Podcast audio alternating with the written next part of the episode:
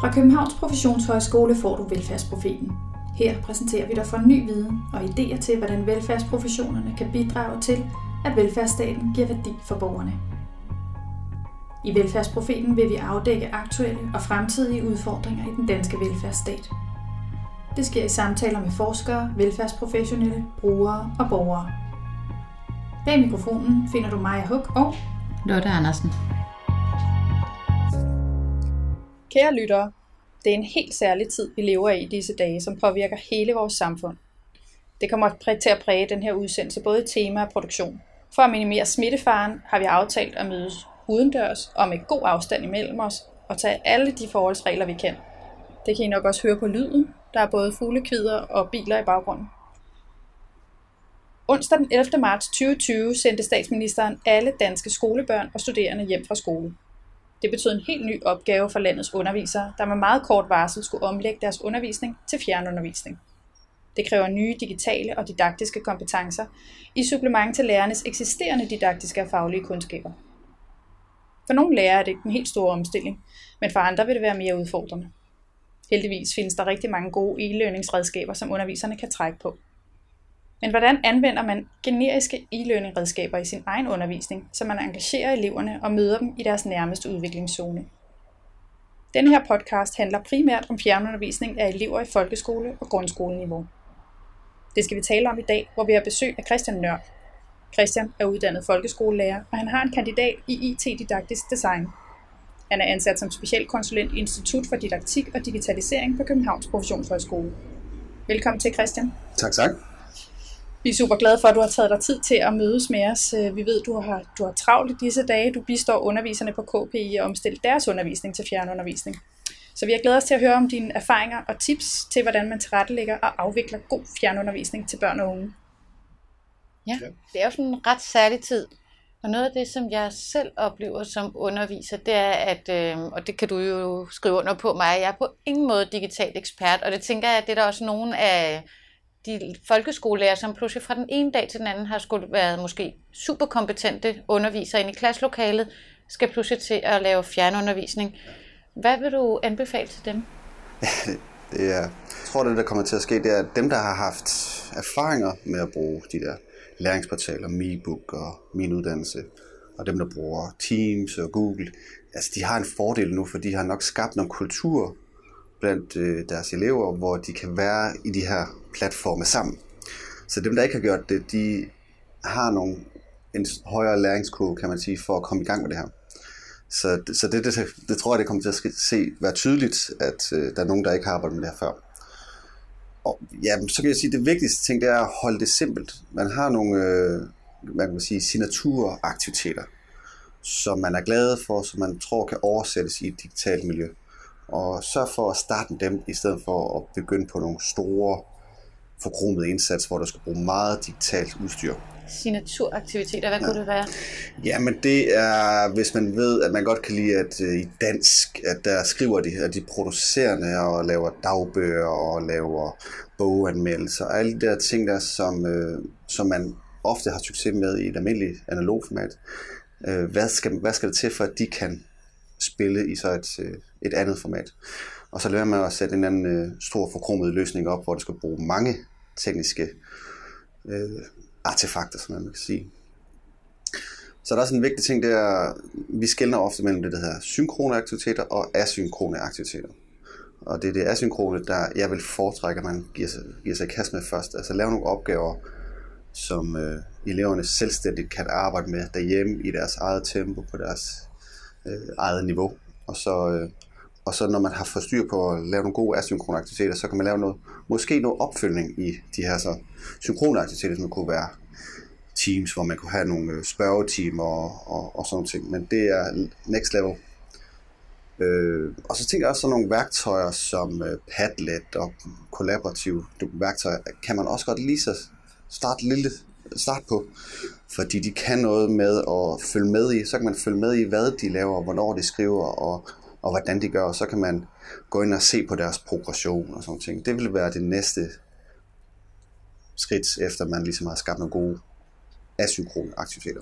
Jeg tror også først, i det næste uge, man har, er på den anden side af de her erfaringer med, hvad der finder sted. Og jeg, jeg tror også, at det der med, at man har blevet lidt overrasket over, at man skal lave fjernundervisning fra den ene dag til den anden. Så jeg tror, at der, kom, der er sket det, at alle undervisere har været ambitiøse omkring deres materialer, lagt en masse mulige ting ud, man kan være lave øh, med, som elev. Og jeg tror, der er en lille smule, øh, kan man sige, de oplever det sådan lidt vildt, at de skal i gang med at lave det her, og være selvstændige med det her materiale. Så i næste uge, så tror jeg, at de får nogle kulturer for, hvad kan lade sig gøre, og hvad vil være hensigtsmæssigt, og tvinge dem ud i, og hvad er så det næste lag, hvor man siger, okay, når du er færdig med de her aktiviteter, som der er opfølgning på og feedback på, så kan du eventuelt give dig kast med det her, hvis du har mere tid på. Så, så jeg tror, at næste uge bliver, bliver spændende at se, hvordan de redesigner deres undervisning. Øh, det bliver spændende. Så som forældre og ledere og politikere, der skal man måske også lige øh, give lærerne ja. lidt space til at tænke, ja. det er også en øveuge for ja. dem, ligesom det er for børnene og for ja. forældrene. Ja, lige præcis. Og den, øh, de får nogle rigtig gode erfaringer øh, i den her uge, som øh, de skal være gode til at snakke sammen om kollegialt i deres lærerteam og sige, okay, hvordan strikker vi så det næste program sammen? For jeg tror ikke, den her periode, den var ikke kun 14 dage, jeg tror, den kommer til at være i længere tid. Så hvordan gør vi det smart øh, som team frem for privatpraktiserende øh, lærer? Og de er jo rigtig godt hjulpet. Der ligger jo sindssygt meget derude, Clio og Matfes og hvad det hedder, alt sammen. Men noget af det, man ved i øh, undervisning, der virker, det er jo også, at, man målretter det lidt til barnets niveau, eller deres øh, foretrukne læringsstiger, eller sådan noget. Hvordan kan man bruge nogle af de her mere generiske eller professionelle produkter, så det passer til den enkelte klasse og den enkelte elev? Jeg tænker, man skal starte med at lave en umiddelbar læremiddelsanalyse, hvor man siger først, hvad er det for et niveau, materiale ligger på, og dernæst kigge på ens øh, elevers forudsætninger og også kigge på, har de arbejdet i de her miljøer før, og har de nogle, noget, en, en, en god adfærd med de her materialer. Det vil være det helt centrale at gøre. Dernæst øh, er det jo feedback-muligheden. Altså, hvordan vil du som undervis give feedback, og altså nu snakker du, brugte ordet læringssti, altså hvordan vil du holde dem ind på en eller anden form for sti, hvor der sker noget, og hvor de bliver viderevæk, hvor de får sparring og sådan ting.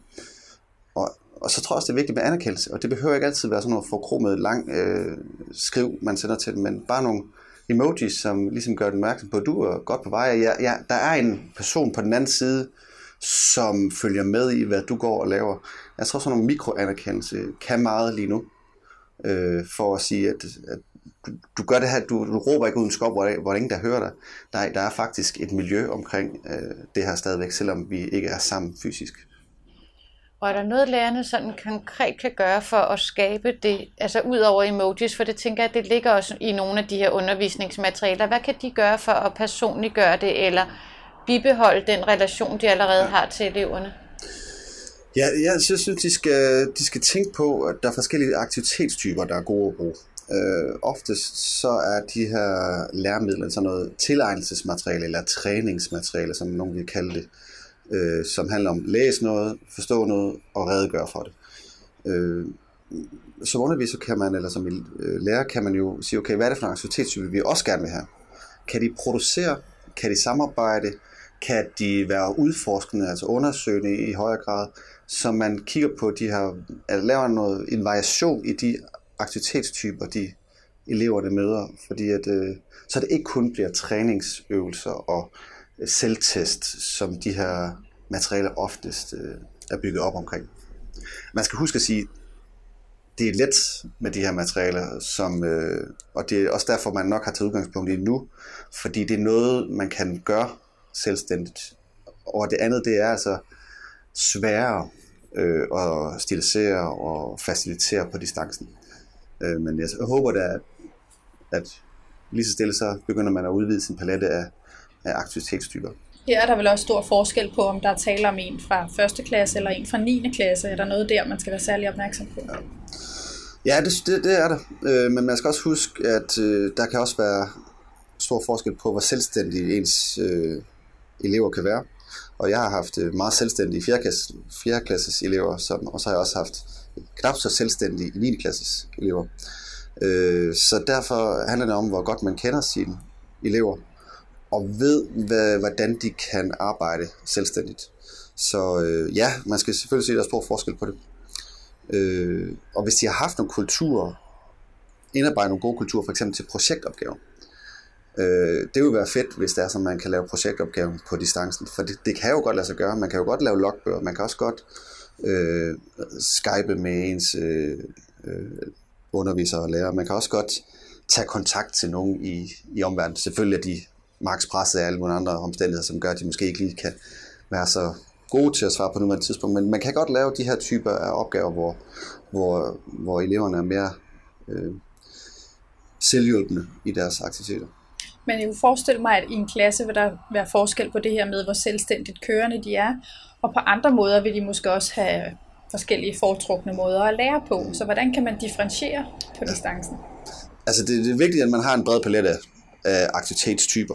Øh, og så tror jeg også, det er vigtigt at kigge på, hvad er det for, en, som jeg sagde, den modenhed med det, og det faglige niveau.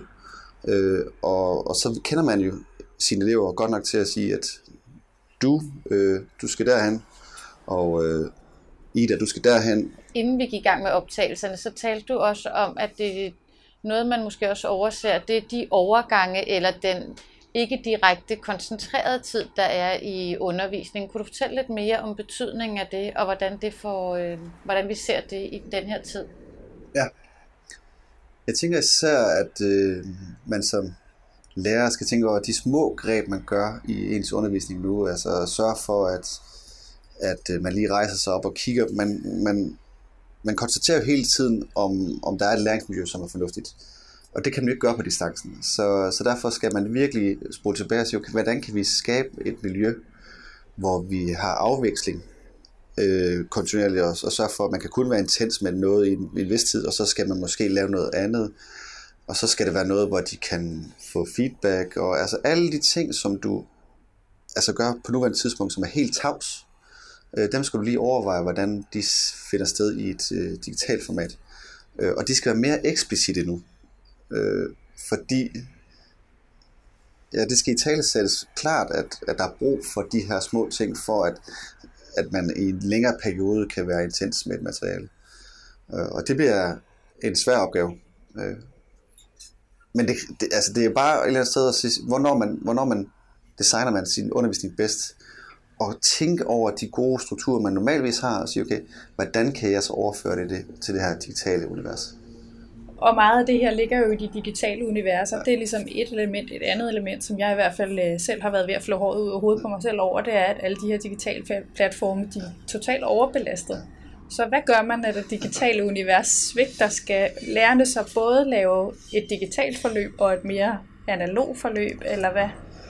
Ja, det tror jeg. Altså, som vi kan se selv, når Microsoft og, og nogle af de andre store udbydere er lidt i knæ og ikke kan yde den samme service, som de gjorde for en måned siden, så kan man ikke forvente, at de her systemer, de bare kører upåkaldeligt.